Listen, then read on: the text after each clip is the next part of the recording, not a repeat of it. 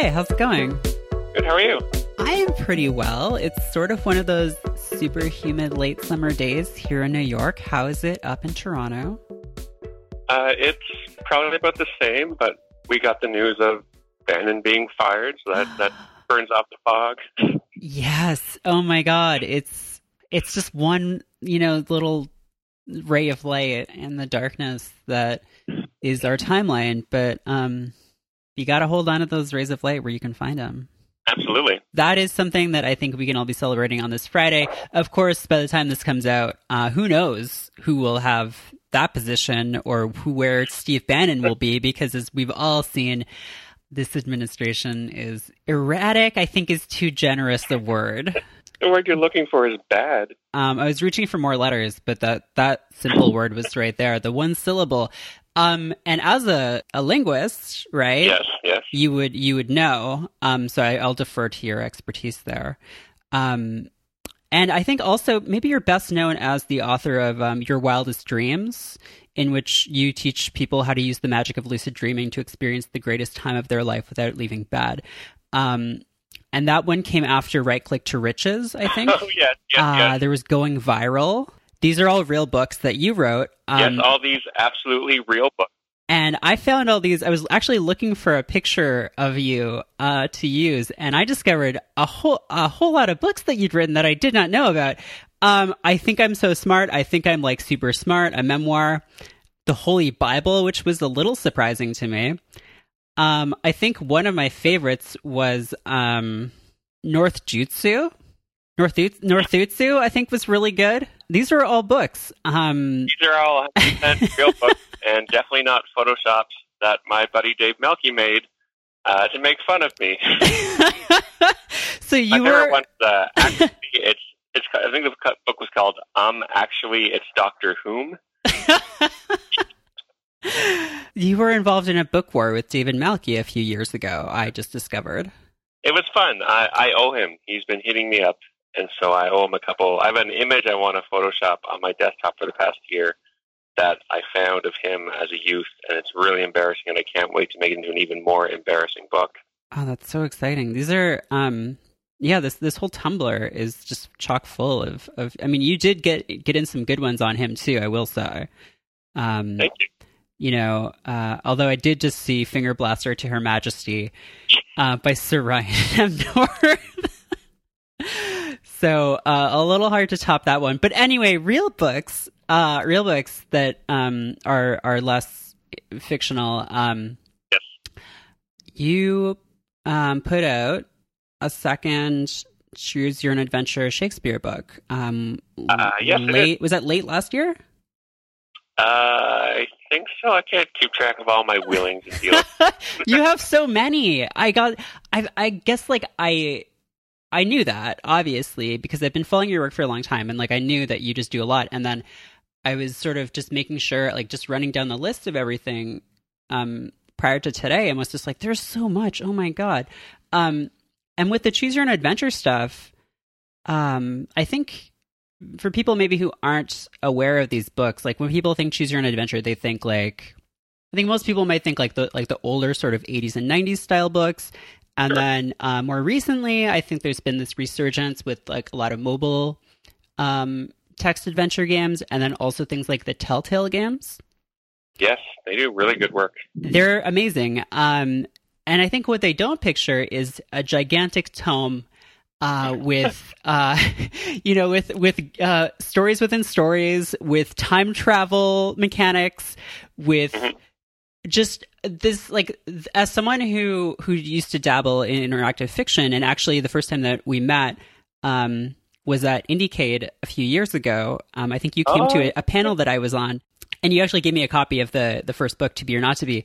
But like I it's said, why it worked out because now I'm on the podcast. Everyone according to yeah, I know it's all it's all like networks, right? Just like planning out this kind of project. But you know, I used to do that stuff, and my things were pretty small scale and sort of uh, really kind of like focused and um, like really small kind of interventions. And the scope of these books is staggering to me. And like, do you have you developed some kind of system like i i envision either just like a kind of newspaper like a stereotypical like crime drama Insanity Wall. newspaper insanity wall or Yeah, uh, yeah i Uh, don't know That's how they used to be written. Was that you take a piece of paper and you take some strings and you draw connections between the nodes and the in, in your story graph, and you end up with this giant insanity wall. And that's one of the reasons the older books were so thin was that you only have so much wall space to tell the story.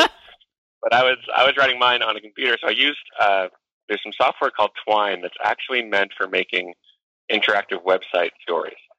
But you can use this software if you're willing to write your own software that goes on top of it to export it properly to write a book. And um, the neat thing about writing a book when you're doing this interactive fiction stuff is that state is really expensive, right? Like in a video game, you know this. In a video game, if you want to pick up the axe or don't pick up the axe, you just store whether or not they have the axe. But to Mhm. do that in a book, you have to branch the narrative to one copy of the story where you have an axe and one copy of the story where you don't have the axe. And so unless you use that axe right away, it gets really expensive to keep track of whether or not you're carrying an axe around. So the, the format puts restrictions on the type of stories you can tell, which is interesting. But also the fact that I had this on a computer, I could see the visual map of the story and see how complicated it was. I could do more, I don't say the word adventurous because it's right there, with the more adventurous narratives. Um, there's a neat thing we did that I hadn't seen done before in um, Choose Your Adventures, a trademark phrase. So I'll say in a nonlinear second person branching narrative, where uh, we had a the time travel mechanic that you mentioned is a way to have a choice that is hidden from the player. So what you do is you have a choice where you say, you know, you want to go left or right, turn to these two pages, and then the time travel ending, you say, hey, you're going to travel back in time. To unlock that part, look for a point where you can travel left or right, take those two pages, you know, add them together to take the square root, divide by two, add 13, and turn to that page instead. Mm. So it's a choice that's hidden in plain sight, and you get to make a joke with saying, if this sounds hard, you know, who said time travel was easy? but it also lets you store the state of the book in the mind of the reader, which I think is a neat trick because it's you're now storing information in the player's mind, and that allows the book to do something that you couldn't do previously. I spent a lot of time thinking about choices in books. Yeah, what are some uh, what are some kind of similar projects that you maybe researched or that you sort of wanted to, to emulate? Can you think of anything like that or Um, I I kind of this makes me sound like such a slob, but I didn't do much research before I started because I'd read a bunch of choose your own adventure books when I was a kid, and I loved them. And so I had done that. Re- I guess I'd done the research when I was eight, and I was like, I got Mhm. this. It's all in my brain. And I was going to base them off of Shakespeare because to, be or not to be is based off of Hamlet. You have the choices. And I had forgotten uh, what Hamlet was really about. I hadn't read it since high school, you know. and so in my mind, I thought Ophelia was this really, you know, kick-ass, powerful, modern woman character. And then I read the play, and like, she falls in love with a boy and then dies. yeah. I was like, ah, she sucks. No one told me she sucked. So I ended up uh, sort of rewriting the play to that extent where you can still make Ophelia do those canonical choices that Shakespeare made, but the book kind of rallies against you. And if Mhm. you keep doing them, you, you actually lose control. And the book's like, all right, fine, you do it, but move over. I'm driving. I'm making the choices for a Mhm. bit. So it punishes you for for making those more aggressive choices. So there's there's all this fun, I think, in the way the choices can reflect the narrative and what's happening in the story. There's another part where uh, you're there's a pirate battle in Hamlet that I also completely forgot about because Mhm. Shakespeare's writing for the stage 400 years ago, and you can't show a pirate battle on stage. So in the play, Hamlet goes off to England and uh, sort of comes back and he's like, "Hey guys, uh, we were attacked by pirates. I'm their king now. Let's all forget about it and get back to this business here in Denmark." And the audience goes, "Yes, that makes sense." But reading it from a modern point of view, you're like, "What? There's a pirate battle? And we missed it?" But in the book, yeah, there's this pirate battle, and when you're dueling the captain, you have a choice of what pun you want to make as you cut off various body parts. And in that choice part, during that climactic battle, you can't die. All your choices are going to be awesome.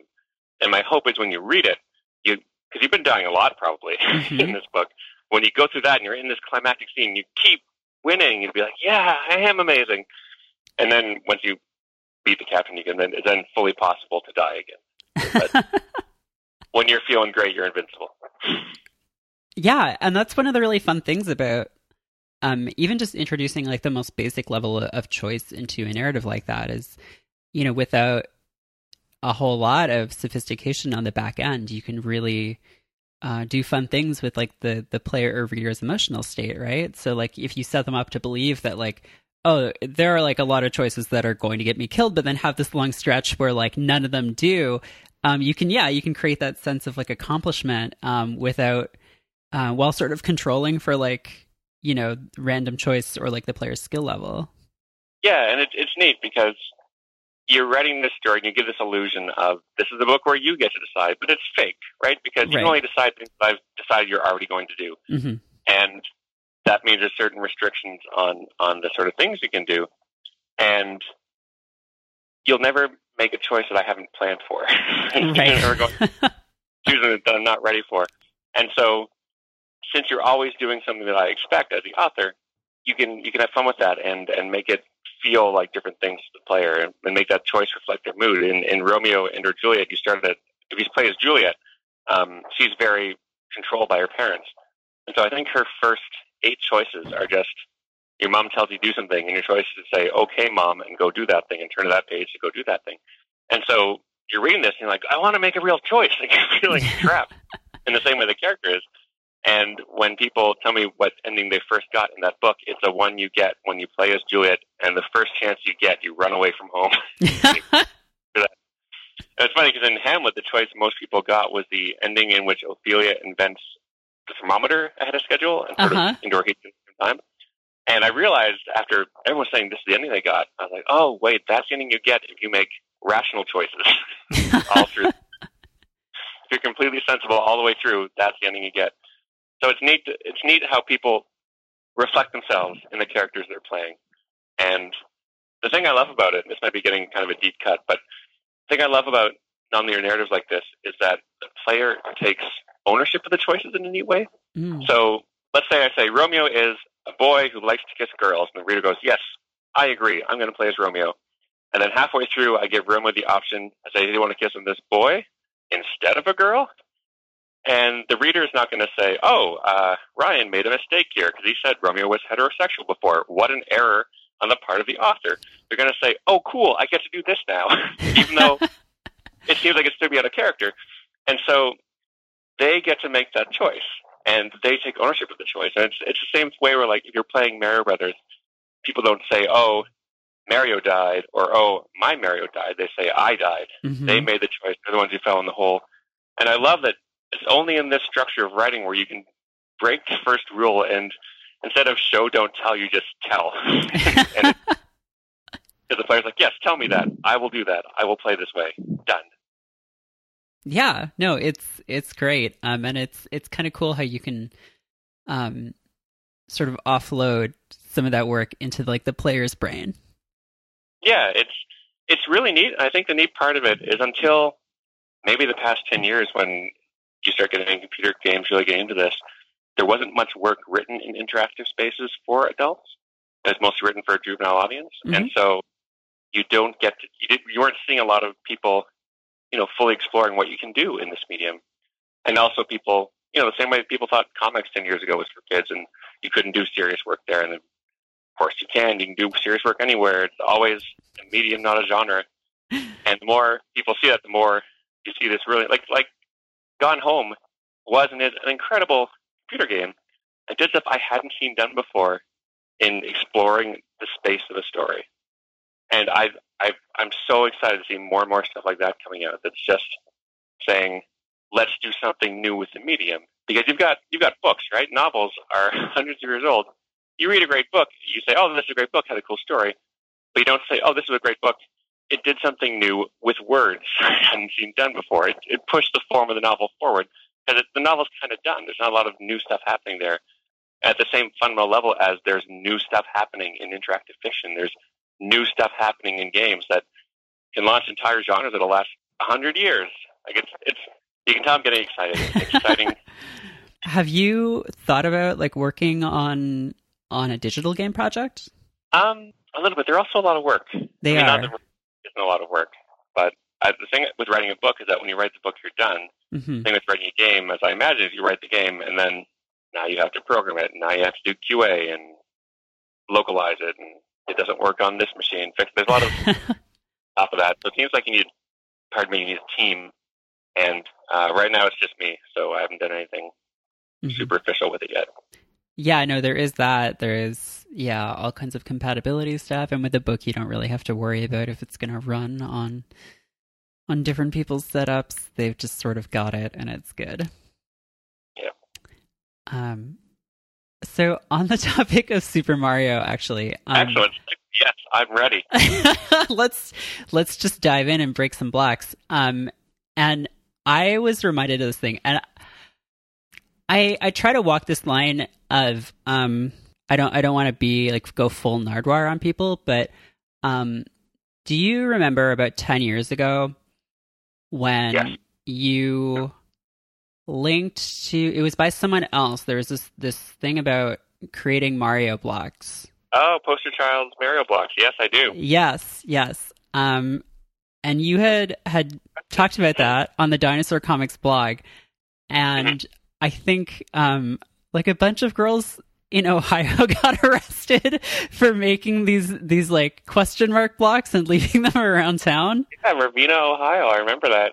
That's yeah. I just I remember reading that. Um, yeah, like in even like 2006 or something. That was just totally wild to me. I can't imagine now like what what would happen like if they had been arrested then.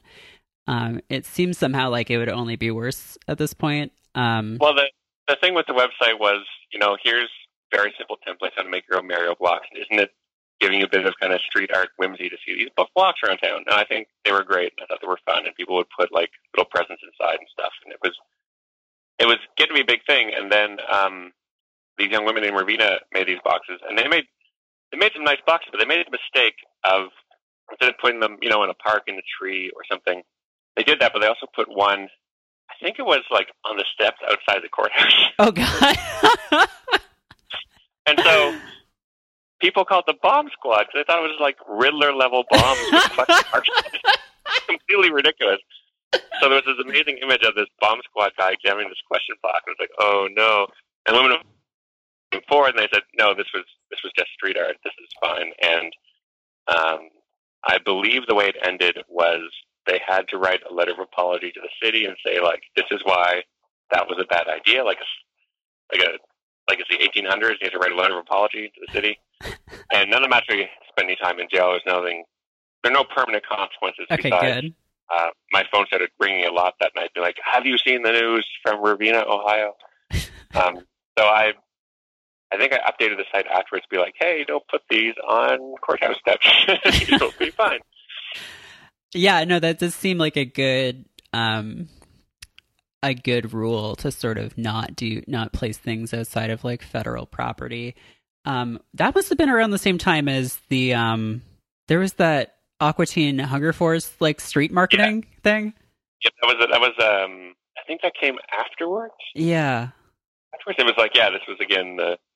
What happened there? They'd made these digital They made yeah, the thing. Mooninites and they had they were like light brights kind of um and they had like equipment attached to them that and they placed them like under bridges, I think was the problem there. Uh, I think the, the lesson we can take away from this is when you're doing street art that involves uh, either question blocks or electronics, don't put them under infrastructure or of federal buildings. Parks are great. Parks are good. Yeah, the poster child did the, the question box got to this, this really nice portal thing where he took photos of two areas of Toronto, different parts of the city, printed them onto these portal style rings, and then built a life size companion cube, sliced it in half, and put half an inch. It looked like it was passing through the portal.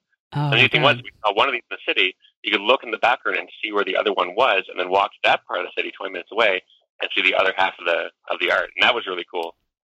And uh, that was that was again video game art, but that was stuck on the side of abandoned buildings, so there was no there were no bomb threats. yeah, no, that rules though. yeah, Okay, speaking of the Riddler though, like what is the Riddler's deal? Like I know you're you have like a pretty deep knowledge of Batman lore, um comparatively to me at least. Uh what is his deal? Okay, because like I don't know, like the Joker I kind of get on some level. Um Mhm. and the Riddler is just like I'm like here because I'm also bringing this up because I I'm I was looking at dinosaur comics today and and there is a, a Riddler comic, like, sorry. So the the Riddler, the Riddler is there's different ways to treat the character. One is he is a guy who wants to get caught, and so he leaves these clues. And it's Okay. compulsive, and I think that's that's the way to do it. One the more interesting one is he is a guy who is probably as smart as Batman, but wants to prove it. Mm. He went through his whole thing. He's the smartest guy. He's so clever. No one's as smart as him. Like that awkward, geeky guy at the back of the class who thinks since he's the smartest, he's also the best. And you just explode up that that idea into this adult who now believes he's the smartest guy because he knows the most trivia. and Batman shows up, and everyone loves him because he's smart and he beats up criminals and does all this stuff. And Riddler's like, "Fuck that guy! I'm the smartest. I'm going to prove it by making these death traps involving clues that he will be able to solve because he doesn't know as much about Games of Thrones as I do." I think that's an interesting way to look at the characters like this. That the idea you see, and it's very common. The idea that like the more you know, the better you are. mm. And I do believe that knowledge is an intrinsic good, but I also think there's more to being a well-rounded person than just knowing things. hmm You need to do more than just know trivia. And Riddler's a guy who just knows trivia and refuses to admit that that's not enough, and is determined to prove that it can be enough by killing Batman. Wow, you s- sold me on Riddler. That was off the top of my head, and I'm like, that is a good. Someone should write that story. That's a good Riddler. You should write that Riddler. Anyway, so that's Riddler. Now, DC to me is just like I mean, I don't care. It's all comics, um, in one sense. But I um I recently sat down and watched um all of the cutscenes for this game Injustice 2, Okay. Which is I guess like a DC it's like a new DC video game. It's just like a Mortal Kombat esque fighting game, but like there's a lot a lot of cutscenes. It's like two it's like a cinematic length film if you just string them all together. And wow, does DC have some whack characters? like they're just like I feel like they got to just lean into how weird these guys are because like there's a I don't know. Maybe this is just because their properties have been so mishandled, but I'm just like like just lean into the fact that there's a toy man who tortures Superman who makes toys. And there's uh, you're talking to the guy who writes Squirrel Girl, who's you know not that removed from any of this. And Marvel has uh, the Tinkerer, who is not unlike the Toy Man in that he builds stuff for superheroes and villains. And it's like if you're a supervillain but you're not smart enough to make your own suit, you go to the Tinkerer, and he's like, "Yeah, you you got a scorpion theme? I will build you a scorpion suit." and you're like, "Thanks. Here's some money I stole from the bank in a you know a giant sack with a dollar sign on it." God. I love it. I love the. I feel like you know the history of comics where you have the golden age where everything's goofy, and the silver age things get more serious, and the bronze age everything's dark and gritty. And I feel like now we're moving a bit more towards embracing some of the the fun in these characters. Yeah. Like, it can be dour and dark and, and, and very serious, but he's also a guy who dresses up like a bat punches criminals until I stop doing crimes. And there's fun there, right? Like, that's a fun concept. I want to read about that. Yeah.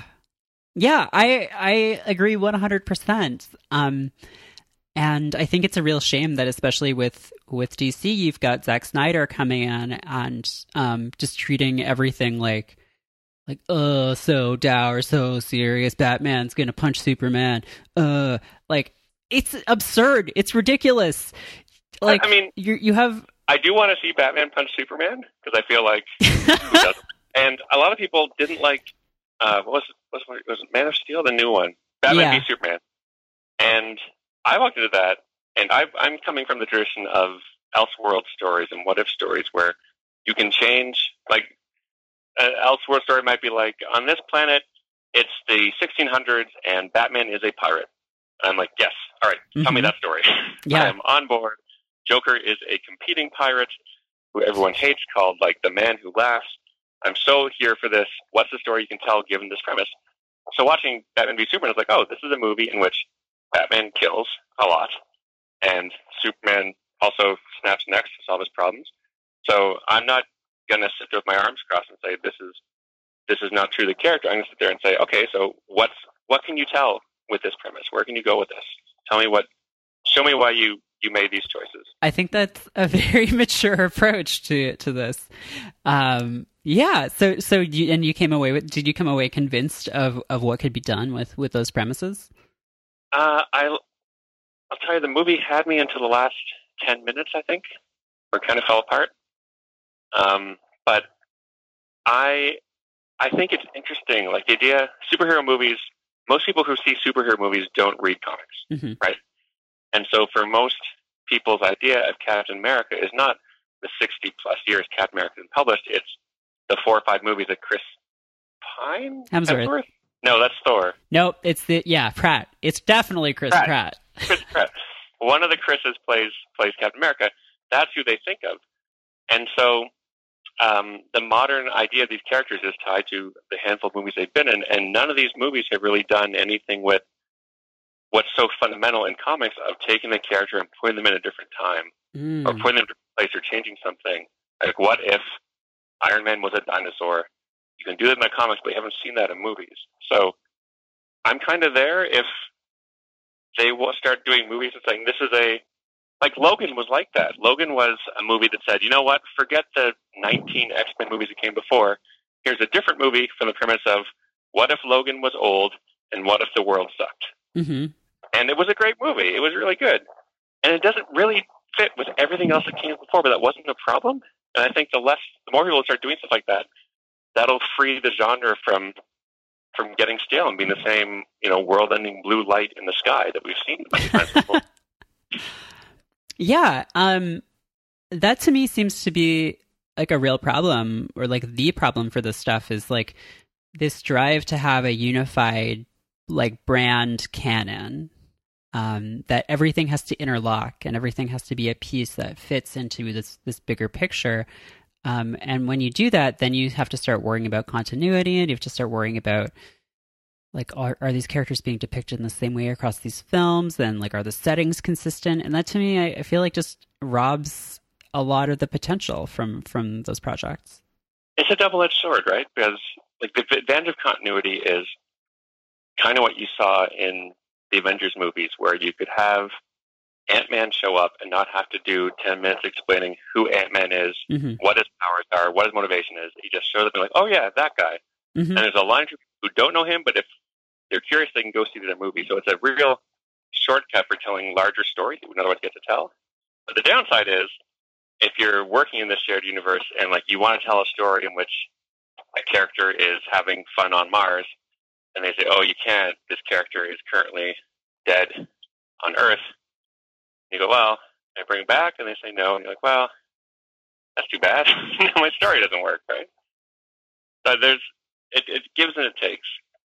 But I think I'm excited about the idea of a larger continuity in the movies because that's also something that's been super entrenched in the comics mm-hmm. since almost the beginning. So, I mean, it, I feel like you can't deny that there's a, a childish thrill seeing Superman and Batman together in the same movie. Like, what's going to happen? oh, they're killing a bunch of people. Okay, sure, I guess. Just the fact that they're together is exciting, right? Like, they called the movie Batman versus Superman. All that tells you is these two characters are in it, and at some point they're going to punch and that movie's all this money. That's all. That's a very easy sell. Yeah, no, that that is that is true. Um, and you're someone who who like grew up on comics, right, and sort of got entrenched in like all this, these different continuities. Uh, not not really, actually. Um, I grew up in a rural area, uh, Osgoode, which is half an hour south of Ottawa in Canada, and there wasn't a comic book store there. And this was well past the time you could buy them at newsstands all I had was Archie comics at the checkout, and so I remember being a kid and getting a Wonder Woman comic in my stocking, and being like, "This is the coolest thing." But I read it, and it was you know part seven of ten. no idea what was happening, and that was the only comic I read until uh, basically I until I graduated high school, got my first job. With my first paycheck, I went to a comic store in the big city and picked up some books to read, and that's when I got more into the the medium. But I do not, did not, and do not have a real depth of continuity knowledge at all. If you look at the first uh, trade of Squirrel Girl, the first villain she fights, she fights have all been in Marvel movies for Kraven. Because I've seen the movies, like, oh yeah, I know Galactus, I know. Iron Man. Yeah, I got it. So it's it's helped a lot to have things like all these wikis describing the characters' histories and stuff that you can read them and be like, yes, I do have a depth of knowledge. It also helped that I pitched Squirrel Girl as I was like, let's do this, uh, you know, all ages comic book. Let's make it accessible to people who don't have a huge amount of canon knowledge, so that someone new can pick it up and not be lost. Secretly, I'll be the new person picking it up gonna be lost. So it, it worked out.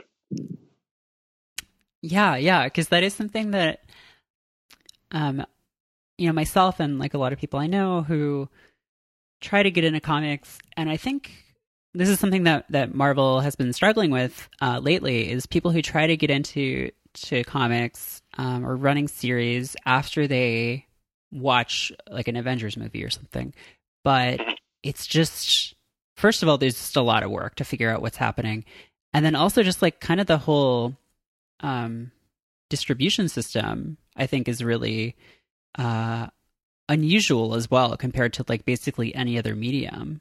Yeah, I mean, the, the weird thing is, first, if you're telling someone who hasn't read, hasn't bought a floppy comic before in a comic book store, you say, "Hey, I've got this new series coming out," and they say, "Great," and they they say, "You should buy it," and they say, "I will," and you're like, "Well, you know, you can buy it when it comes out, but these stores have to order based on pre-orders, Mm-hmm. so you really have to go in and say, I want to buy this book.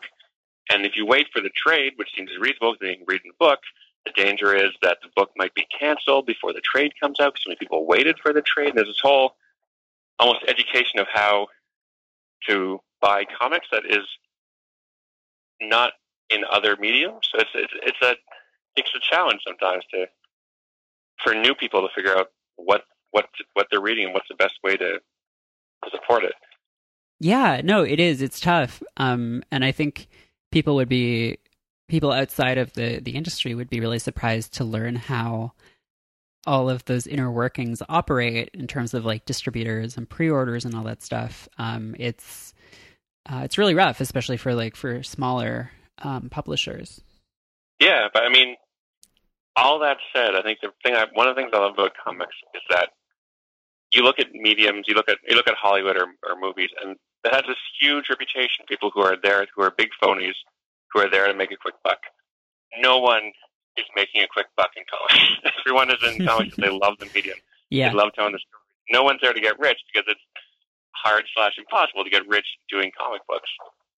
Which means at, at conventions when you're talking to your peers, even just online, everyone's there because they love it. And I haven't had a job before that felt that way. Even programming, like programming, I did development for a long time, and there are people who hated development but liked money, and so they were just there for the paycheck. And you could tell looking at their code or looking at how they reacted to stuff. It was it was just a job for them. And in comics, there's so much passion for the, the characters, for the form, for telling stories with words and pictures together. And that's really inspiring and really great, I think. I mean, I'm sure it's there the mediums too. Like most writers have day jobs. Most prose authors are doing other stuff. They're doing it because they love it too. But I think it's especially visible in comics. So join comics, kids. You won't get rich, but you'll have a fun time. no, yeah, that is um it is true. I mean, like there's all kinds of weird issues, but I mean there are in, in every medium, but it's true like the people I know who work in comics are just incredibly passionate and doing like, you know, um just amazing amazing work. Um and it's it's super cool. Like it's exciting to to be a comics fan, I think right now. Like and even speaking as someone who doesn't read like a lot of stuff, the things that I do read are like like really awesome. And you don't necessarily have to you know read every um every like every series to know what's going on because like you mentioned earlier um people are so good about the wikis now that i feel like i can just be like who's this guy? Oh okay that's who he is. Cool. Like i Yeah. just like read five minutes. I'm like i'm i'm good And the books themselves have changed to make it easier for new readers too. Like most Marvel books, Squirrel Girl included, start with a recap page saying, "If this is the first comic you've ever picked up, here's what's happening." right Let's right the other thing I I like about comics is it's such a young medium. Like the medium itself is around 100 years old, really, and there's stuff being done that hasn't been done before. The same in interactive fiction, where like Jason Shiga is a cartoonist I love, and I every time I read one of Jason Shiga's books, I see something I haven't seen done before with comics, and that's incredible. Mm. I can't wrap my head around that.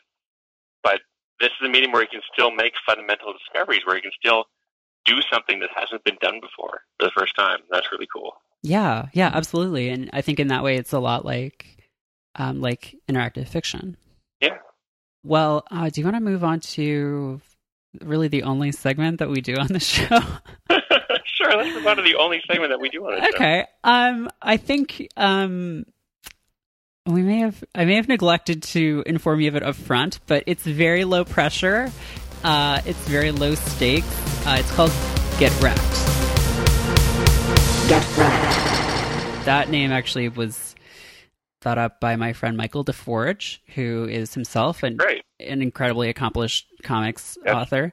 Um, basically, this is a segment where uh, we each recommend something to our audience. So um, it can be any number of things. It could be a piece of media, and I think a lot of people do that. But it can be something more abstract, um, like a kind of practice, or it can be, you know, like a meal. It can really, really be anything. So. Um, uh, I I think I did neglect to tell you about this up front, so I'm happy to go first. No, I, I've got one. I've got one. You said meal that gave me an idea. oh, good. So there is a meal that I eat at most once a year. And the reason I eat it so rarely is that it's so good, I feel like it's costing me something in a way I can't yet detect. Like every time I eat this, I will live one year less than would otherwise. so I treat it with the respect that I feel it's earned. But what it is, is there's a place in Toronto called the Black Hoof, and they serve bone marrow and you have it on some toast with a bit of salt and the flavor it's so rich that it is like discovering a new flavor. First time I had it, I was making a face and my wife across the table said, If you hate it, you don't have to eat. And I was like, No, no, this face is it's so good. Oh, I can't handle it. So I've had bone marrow before and it's been just okay. But if you can get really good bone marrow, it is like nothing else I've had. And it's not really that challenging. It's just like a, a fatty spread. You get to have a bone at the end. Bring it home to your dog. The dog will love you forever. and it is one of the few meals I've had that I said I need to go do that again, but not right away because I'm not sure what the cost is here. yeah, some kind of dark toll is being exacted. Right? God, that sounds incredibly decadent, and like, and exactly, I would feel the same way about just like, oh, this is some, there's some tally, someone, some gremlin inside of me just chalked up another number on this wall. Yeah, like a finger curls closed. You're like, how many more fingers are going to be there until I'm out of fingers? God, um, that's that's a good. So you, the Black Hoof in Toronto does it. Yes, um, I, that's where I've had the best bone marrow in my life. The Black Toronto, the chef there. She's amazing. Uh, I really recommend it. Cool. Yeah. Um, I would say I would go next time I'm there, but I'm vegetarian, so I'm. But I'm like curious now. um, there are is the sometimes. There's, there's no vegetarian equivalent of bone marrow. yeah. Like No, veggie ground. yeah. or- there are things that people will will say sometimes, and I'm like, I'm just curious about trying that, but I feel like it might have some kind of a horrible effect on on my body at this point. Oh, no, Um, this, this is the thing. This is the thing. It will. yeah. you will. You will be paying for it later. But maybe you think you're vegetarian, but you're actually like flexitarian, where Hmm. you'll you- you're vegetarian because you don't want to support the industrialized production of meat. But if the meat or the food or the bone marrow has been made outside the means of production, like say the chef is going to throw out this perfectly good food unless someone eats it, be like, well, I can eat that food and save food from being wasted, or throw it in the garbage. Be party to like Western decadence. Maybe the ethical choice is to eat the bone marrow. and if you find in that situation, and I mean, if I don't eat the bone marrow, then the raccoons are just going to party down on that. So, they will go to town. oh man, I miss raccoons. I don't. I don't know why you would. They're they're monsters. I was walking under a tree with my wife, and it was like a cartoon where the tree was shaking, and there were noises that were just shrieks. I couldn't figure out if the raccoons were killing each other or like having amazing raccoon sex. And we stood there and watched this tree shake like a cartoon tree for a minute, and the screams just kept coming. And then we're like, we should go. This is getting weird. uh, I mean, raccoons uh, notoriously perverts. Um, yeah. Wait, are they? I mean, according to um, Dinosaur Comics canon. Oh yes, no, there they are. They are indeed. Um, my favorite raccoon fact is that in German, I believe they're called wash bears, and that's because they wash their food. And if you want to prank a raccoon, yeah. sugar cube, and they'll wash in the water and be like, "What? Where'd my cube of sugar go?" And that's how you get revenge on raccoons. I don't know why you'd want to. They're adorable. I love I love seeing those little guys just napping on on my neighbor's uh, garage in Toronto, just wandering around the street in the middle of the day because they don't know fear anymore. Listen, I had a deck and a place I rented in Toronto, and raccoons were pooping on the deck all the time. And raccoon poop is the foulest stuff because they eat the foulest stuff. I get these raccoons stop pooping on my deck, and I tried mothballs, these home remedies, none of them worked. My last attempt was I thought, you know, raccoons are notoriously smart and belligerent and, and weird. And I thought, humans feel shame. Maybe raccoons will feel shame. So I took a full length mirror, I put it on its side on that deck so that when the raccoons were pooping, they'd see themselves pooping. and it reduced the amount of raccoon poo I got on my deck.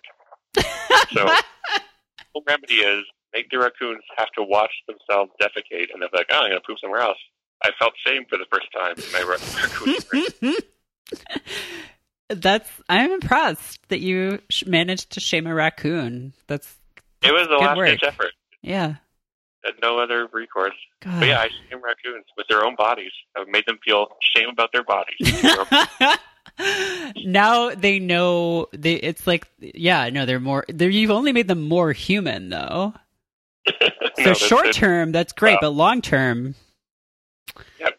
yeah, they'll start like freaking out beginnings of words. Why? God, that God. Now I'm just no. Oh. Well, I don't seem to have any down here. Um, I'm sure there are there are raccoons in New York, aren't there? But I don't see them anywhere. No one talks about them.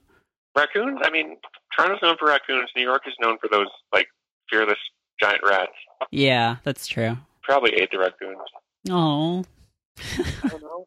I don't know the circle of life. Yeah, Maybe. it's beautiful in a in a horrible way. Um, just cracked them open and just sucked out that bone marrow you invite me on your show, and I'm like, you know what? You're vegetarian, but let's talk about eating the stuff inside the bones of let's animals. Let's talk about the bone guts. let's talk about the guts of the bones that they have. That are consuming those guts. uh yeah. Um, my recommendation this week is coffee naps. Um, are you on this? Are you on this coffee nap train? No, I I don't even know what it is. Oh my god! I assumed you would know. It's okay. I don't drink coffee. Oh, okay, well then you're exempt. Um, We're two different worlds. We are vegetarian and a non-coffee drinker. yeah, no, you're just you're just snacking on some marrow. I'm just drinking my coffee. But what do we have to talk? Uh, We're two strangers. Because it sounds like the opposite of what coffee's supposed to do. Yeah, no, it's it's it's enhances coffee. So here's what you do. Okay, if if you are someone who drinks coffee, someone who takes naps, what you want to do is you want to just take take a, a glass of that that dark bean juice that you love and put that in your mouth and drink it and then you want to take a nap immediately. Right. And here's what that's going to do. According to an article that I found to explain this and is probably true, it's going to cut your adenosine, which is you know something that that accumulates while you're awake and dissipates while you're asleep. Um, so it's going to cut down on that, and the caffeine isn't going to be battling with this this drowsiness compound. And when you wake up, that caffeine is going to kick in almost immediately. And so you're basically taking the limiters off, uh, off your alertness uh, brain by by napping for 20 minutes right after drinking coffee and it's the best i don't nap very often but when i do i'll usually pull one of these and it's like just such a pro strat of napping. It's a high level nap technique. Right. Um, Given your explanation of this, wouldn't it work equally well to have a nap and then have some coffee instantly upon waking up because those chemicals will already be reduced from the nap? yeah, but caffeine takes about 30 minutes to really kick in. Oh, I didn't know that. Yeah. So, Uh, I see. This is this is next level, yeah. like a body hack. Yeah, Yeah, yeah, yeah. It's it's uh, it's a hack. It's a body hack. It's a life hack. It's you know. you wake up and I can see through time. yeah, yeah, You know? yeah. Basically, it's great. I love it. Um, I I'm not a big napper because well, historically, I would try and take a nap and sleep for like five hours. Um, which is no, it's it's not good for anybody. It's nobody's friend. You're just too good at naps. You start going and you just can't stop. It's true. Yeah, it's the Pringles of napping. Um, but uh, this is it's good. I, I recommend this technique for for everyone who who drinks coffee. Uh, it's it's a good move. So The way you out. describe drinking coffee is like, you know, you get some of that, that bean juice and you put it in your in your cup and you consume it as a coffee drinker. makes me feel like you've never actually coffee. I like, I mean no. I love the that you know that that strong smelling uh ground Brown. slurry Yeah, I love to purchase it and consume it at my local coffee shop. it comes from a tree somewhere i and um it's uh you have to cook it first and then you have to kind of cook it a second time in water though um Listen, you should join me and the people who admit they don't drink coffee. They're doing this pose that nobody is buying. never i will never drop my facade I love to drink coffee beans. i it's just like a eat them Hot, it's a bean soup. just toss them in some soup Taken out of the soup afterwards. mm, mm. sometimes i'll just leave them in you know just get that you know like a crunchy peanut butter but it's like a crunchy coffee I'm afraid I wouldn't know because I'm living my truth. Ugh, well, you've ascended, I guess. Um, I'm just still down here on Earth with the fake coffee drinkers, but uh, I mean, the real coffee drinkers. yeah, just that's that's what I meant to say. Is that we'll we'll edit that, we'll cut that, we'll, we'll cut that out. Um, But I'll tell you, uh, if I do start drinking coffee, I will try this coffee nap thing because it sounds like a way to get really jazzed for a bit and Yeah. then crash. yeah, and then oh oh, immediately crash. Oh, you'll you'll be yeah, you'll be sleeping for days. Um, but that half hour, it's gonna be sweet. Thank you so much for coming on. This has been super fun. Um, you have so many things out and coming and going on, but do you want to plug anything in particular before we go? Um, I think people should read The Unbeatable Squirrel Girl that I write, and they should read that's from Marvel, and they should read Dinosaur Comics at dinosaurcomics.com. And, you know, read everything I write. It's pretty good, in my opinion. I will. I'll go beyond that. It is. It's extremely good. Um, and yeah, people should definitely get get in some comics. I okay. So I want to just add one thing about Squirrel Girl before um before we go. I was walking home earlier today, and I saw the top like third of a bus shelter ad, and um Right. it was like it just said Katherine Heigl, and then it said Squirrel Power, and I was like, "What? That's not. There's not a squirrel. I would have heard about this." And also, Katherine Heigl is kind of an odd choice. Um, That's what this is referring to. This is news to me. yeah, no, I was so confused for a second. I was like, "No, surely I would have heard if there was a Squirrel Girl movie." And I sort of walked around this truck that was parked in front of the bus, uh, and um, it was actually an ad for a film called Nut Job Two, in which Katherine Heigl plays a very um, sensual squirrel. So, uh, so that was not a Squirrel Girl thing, but it, it really did trip me up for a second. Um, I wasn't aware there was a Nut Job One, so I'm I guess really behind on the culture. I, I wasn't either. It's my business to be keeping abreast of what's happening in squirrels, so don't feel bad. Okay. well, thank you again so much for coming on. This has been this has been great. Um, and uh, yeah, I hope you have a great weekend, and I will talk to you later. You too. Thanks for having me. Bye. Bye.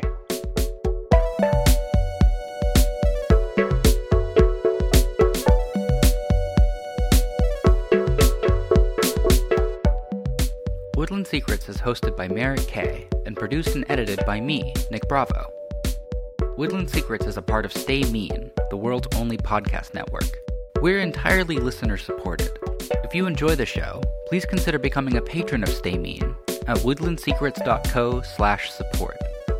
For as little as three bucks a month, you'll get access to a monthly newsletter and frequent bonus episodes of our shows. If you'd like to have a message read on the show, head to woodlandsecrets.co slash messages. You can help people find out about the show. Please mention us on Twitter. We're at Woodland Podcast and at Stay Mean Co. Or rate and review us in iTunes. We really appreciate it. Thanks for listening.